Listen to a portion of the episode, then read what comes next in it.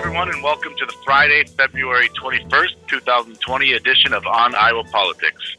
This week on the podcast, the Iowa Democrats hire a new leader, U.S. Senator Chuck Grassley defends his impeachment vote, and Michael Bloomberg takes center stage, or perhaps it was more center of the firing circle, in the Democratic presidential debate. Hello, everyone. I'm Erin Murphy, the Des Moines Bureau Chief for Lee Enterprises. With me today are Brett Hayworth of the Sioux City Journal. Good morning, Brett. Good morning, Erin. We have Amy Rivers of the Waterloo Cedar Falls Courier. Good morning, Amy. Good morning, Erin. And finally, Gazette columnist Todd Dorman. Good morning, Todd. Good morning. And as a reminder, you can find us on Facebook, follow us on Twitter, and subscribe to the On Iowa Politics podcast on iTunes and Stitcher. First up this week, the latest on the caucus chaos. Yes, that is still a thing. Uh, the caucus recanvass has now become a recount, as the Iowa Democratic Party agreed to perform a partial recount at the request of the Bernie Sanders and Pete Buttigieg campaigns. Why do those campaigns want a recount? Because as the as they currently stand, the results are ridiculously close, like stupid close. According to the latest results, which were tweaked after the recanvass, Buttigieg earned 563.207 state delegate equivalents, and Sanders 563.127. That's incredible. It's a difference of four thousandths of one percent. I'm going to say that again for everybody. According to the results as filed, Pete Buttigieg won the Iowa caucuses over Bernie Sanders by four one thousandths of one percent. My goodness. Remind, remember four years ago when Hillary Clinton beat Sanders by the historically slim margin of three tenths of one percent? So quaint. Simpler times. Annie. The other issue that has kept the caucus in the news is the state of the Iowa Democratic Party leadership. Former state chairman Troy Price resigned in the wake of the caucus results reporting mess. And this past weekend, the state central committee elected Mark Smith as interim leader. Smith is the state legislator from Marshalltown and former Iowa House Minority Leader, and he will serve as the state party chairman through the November elections. And even just as interim chairman, Smith will have a lot on his plate. He has to see through the investigation into what went wrong with this year's caucuses, lead Iowa grant, lead Iowa Democrats through this fall's election, in which there is much at stake, including a U.S. Senate seat, two to four U.S. House seats, and control of the Iowa House. And oh, by the way, there's that little matter of having to fight even harder than ever now to keep Iowa's caucuses first in the nation. Todd, given that remarkable agenda, is Mark Smith the right man for that big job? Well, that's you know I don't I don't know that there's that anyone is the right person for a job that large, but that's you know he's he's obviously was a legislative leader, led a caucus. He's an experienced lawmaker. He's been in politics for a while, so I suppose he's as, as you know as good a pick as any. Uh, but yeah, I mean it's it's daunting, especially given the fact that you know the Democrats didn't win the gov- governorship in 2018, and they made some gains in Congress, but didn't take control of any, either chamber of the legislature. The hope is that can happen now, and if it doesn't, uh, the party's going to be sort of cast into the wilderness, as they say, and and and that's probably job one is making sure that doesn't happen, along with this just this national fiasco that continues to, to play out and, and give the state a black eye. So it's, you know, it's one of those great part time jobs that you, you really love to have. uh, yeah. And, and so, uh, how looking at that caucus uh, situation and, and uh, um, Iowa is on the defense like it's never been before, um, despite having to do this battle every four years. How difficult, Todd, uh, will that fight be for Smith to keep Iowa Democrats first? And is there anything he can, he and the state party can do to repair uh, the party's image and give himself a chance to stay in that leadoff position? Yeah, there. I mean, there are things that they can do. Uh, I mean, one one factor out of their control is the is the Nevada caucus this weekend. It'll be interesting to see how that plays out. If that goes smoothly, uh, maybe we can just Iowa can just do what Nevada did next time, which is ironic considering I think it was Iowans that went out to try to teach Nevada how to caucus a few years ago. So maybe they can return the favor. Uh, you know, he can. I mean, they can. You know, they're going to carry out this this investigation, this you know this look at what happened, you know that that's going to be a factor. Uh, certainly, how the elections come out is are going to be a factor. If if Iowa looks more like a purple swing state like it used to look, and the Democrats maybe uh, take control of the House, the state legislature. Maybe the Democratic nominee wins Iowa or comes at least a lot closer than they did last time.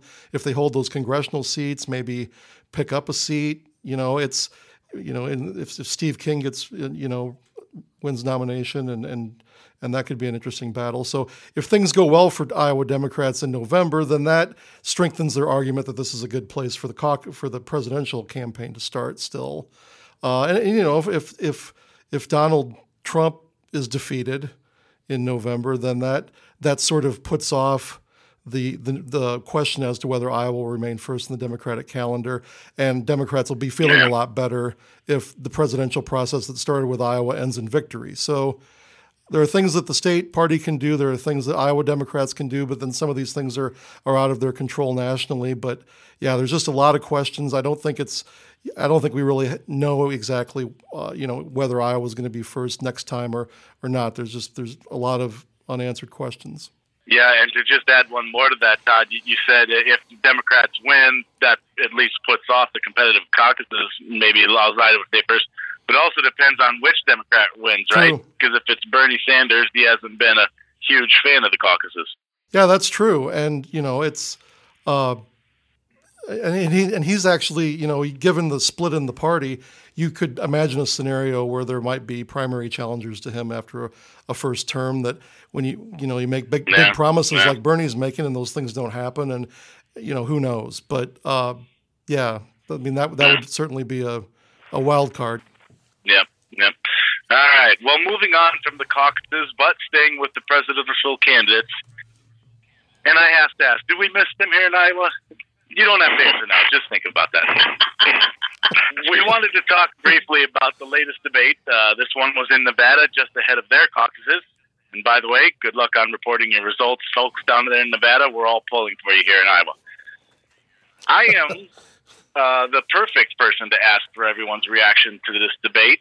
And it's not because I'm some great questioner, but because I didn't watch it. So I couldn't comment on it. So I'm in the perfect seat here. Yeah, I was at my daughter's rehearsal for her children's theater production of Oklahoma. Uh, shameless plug: if you're in the Central Iowa area, come out to Altoona this weekend, folks, and see a great show. so back to the state. let's just let's just go real quickly around the table and get some quick reactions. Uh, what what stood out to, to y'all in, in whatever you're able to catch, Amy? Well, Warren going hard on Bloomberg was fun. I think pretty much everyone couldn't wait to to really have their shot at him, could they? And how did he stand up to that, Amy? I I, I saw uh, from what news I could consume, uh, folks thought that he didn't seem maybe as prepared as he should have been for that. No, I don't know what. You know, I was sort of talking with that about my friends. It just seemed like. Is he surrounded by yes men and they didn't prepare him for super obvious questions that he was going to be asked about his record and his personal life? And I don't really know what happened, but he really did not seem like he was ready for those questions. Yeah, interesting. Todd, what stood out to you? Yeah, I mean, I I, I think uh, Bloomberg did really well in the heavily edited video version of the debate that his campaign put out afterwards. He, he, was he was just he was absolutely he was actually breathtaking in that. Uh, yeah, I mean Warren Warren handled him rather roughly, and I think I don't know that she's breathed life back into her campaign. She was sort of faltering. This got some attention. It turned some people's heads. I, I'll, I'll be interested to see what happens in Nevada if maybe she gets a little bit of a, a, a bump like Amy Klobuchar did in her New Hampshire debate uh, a couple weeks ago. But uh, I think probably the story of this is that while everybody was, you know, uh, shooting the very rich fish in a barrel, uh, Mike Mike Bloomberg, Bernie Bernie Sanders sort of he took some criticism, but he kind of emerged from that unscathed. And you know, he is sort of the front runner and the person who looks to be on track to to maybe win this thing. So the fact that he was able to escape from that debate without really any damage to his campaign has probably made him the winner, even though he he he wasn't getting all the attention for landing the punches that Warren was. Yeah, yeah, that's such a good point, Todd. And I've seen someone else um, mention that how it's interesting that Bloomberg got in this thing uh, uh, supposedly to, to help take down Sanders, and in many ways he's he's probably helping him. And, and you just listed one right there. Uh, Brad, how about you? What what you uh, what were you able to take away from the debate?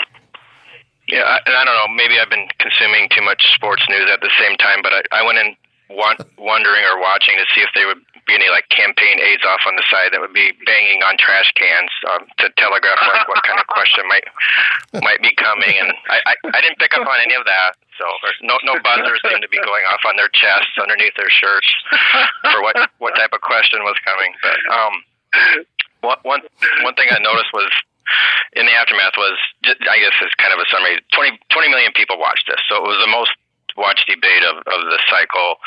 And I guess, you know, to me that indicates people are maybe, you know, beyond us here in Iowa, you know, across America, Americans are, you know, across the states are more ready to kind of dig in and decide now that it's more a more wieldly number of candidates.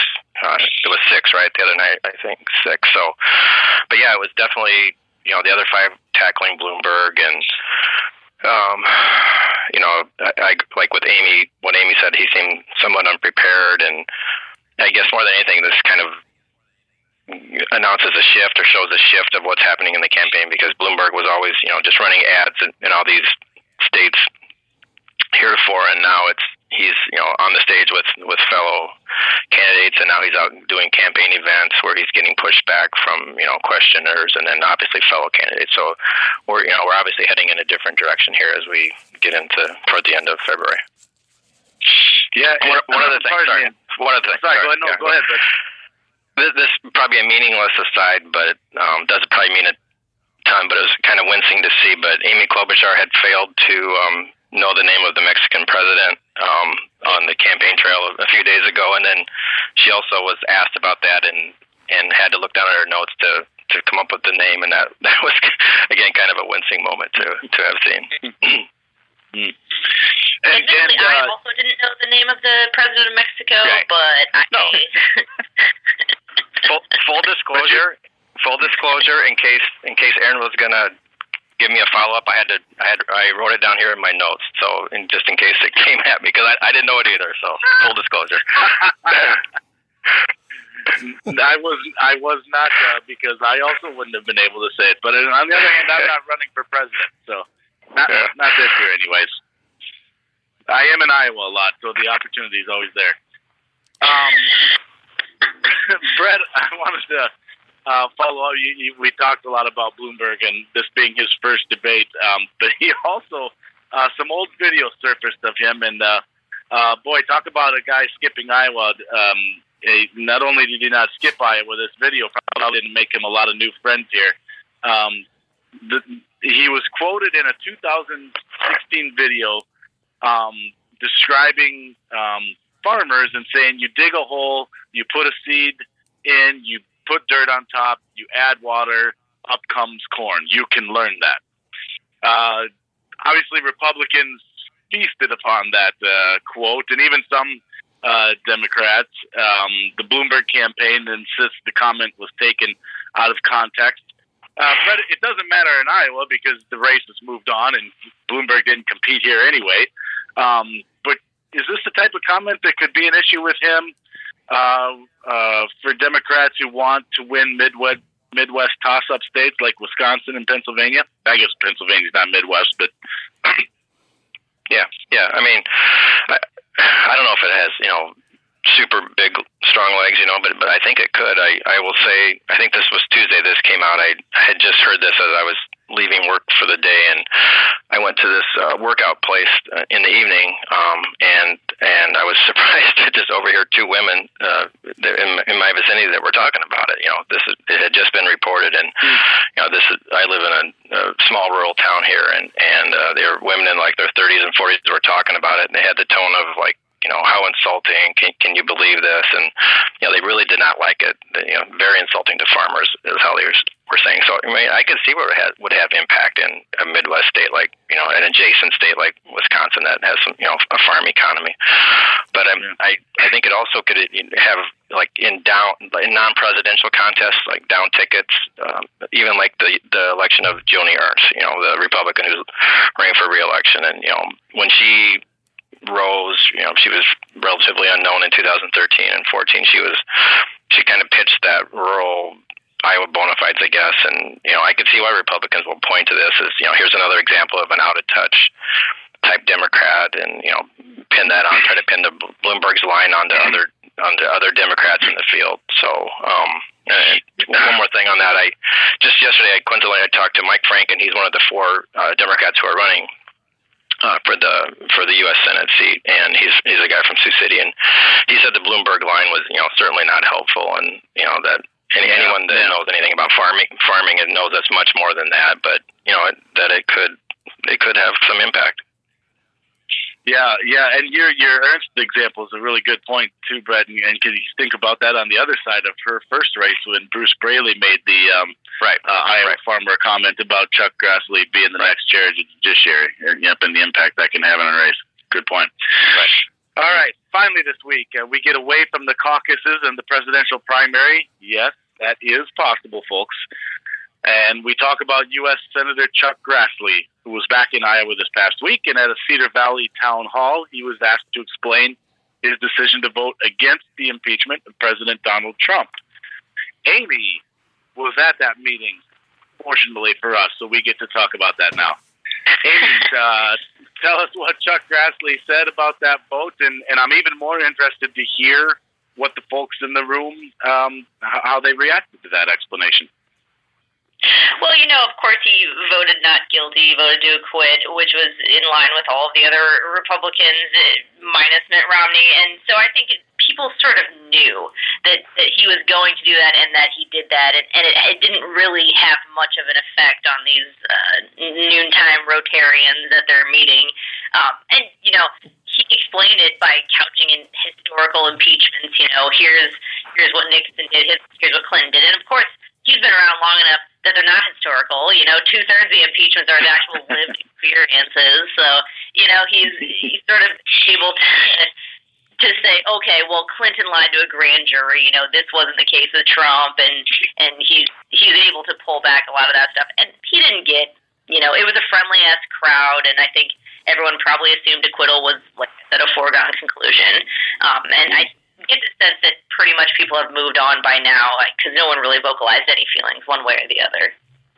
Yeah, interesting. Uh, it wasn't like some of his more, more uh, raucous town halls that we had. It would be interesting if he he, he runs into one of those. Um, yeah.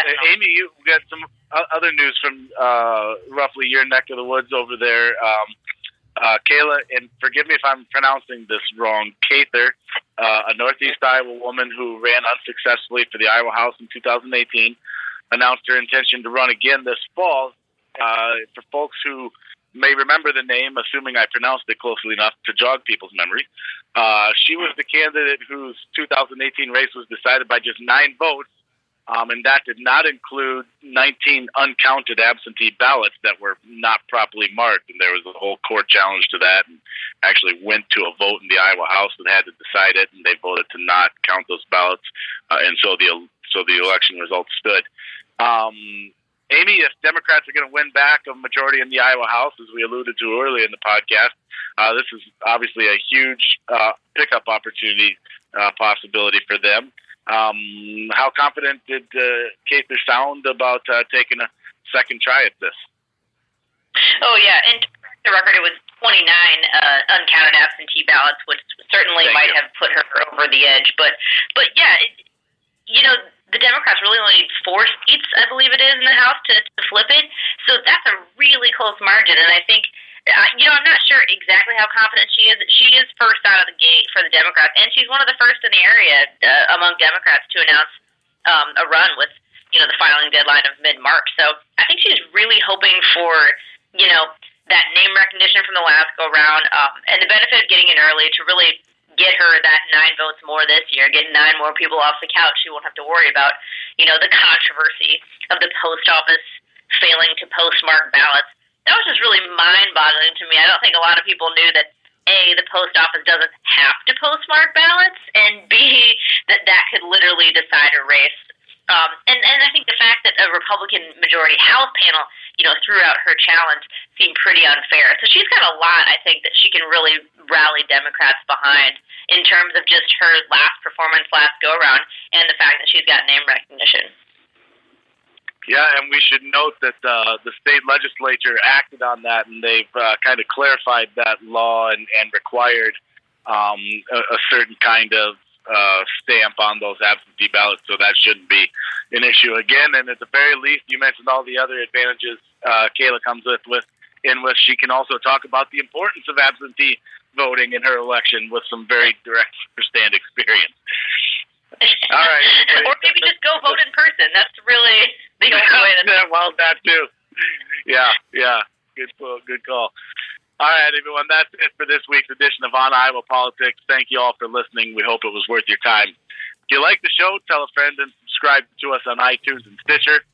Fan mail may be sent to oniowapolitics at gmail.com. As a reminder, you can find our work each week on the pages and websites of the Quad City Times, Waterloo Cedar Falls Courier, Sioux City Journal, Mason City Globe Gazette, Muscatine Journal, and Cedar Rapids Gazette. Item nine and the Mad Hatters will play us out this week. If you know a talented band or Iowa musician who should be featured on our show, send us the sound file. For Brett, Amy, Todd, and our producer Steven, I'm Erin Murphy. Thanks again for listening.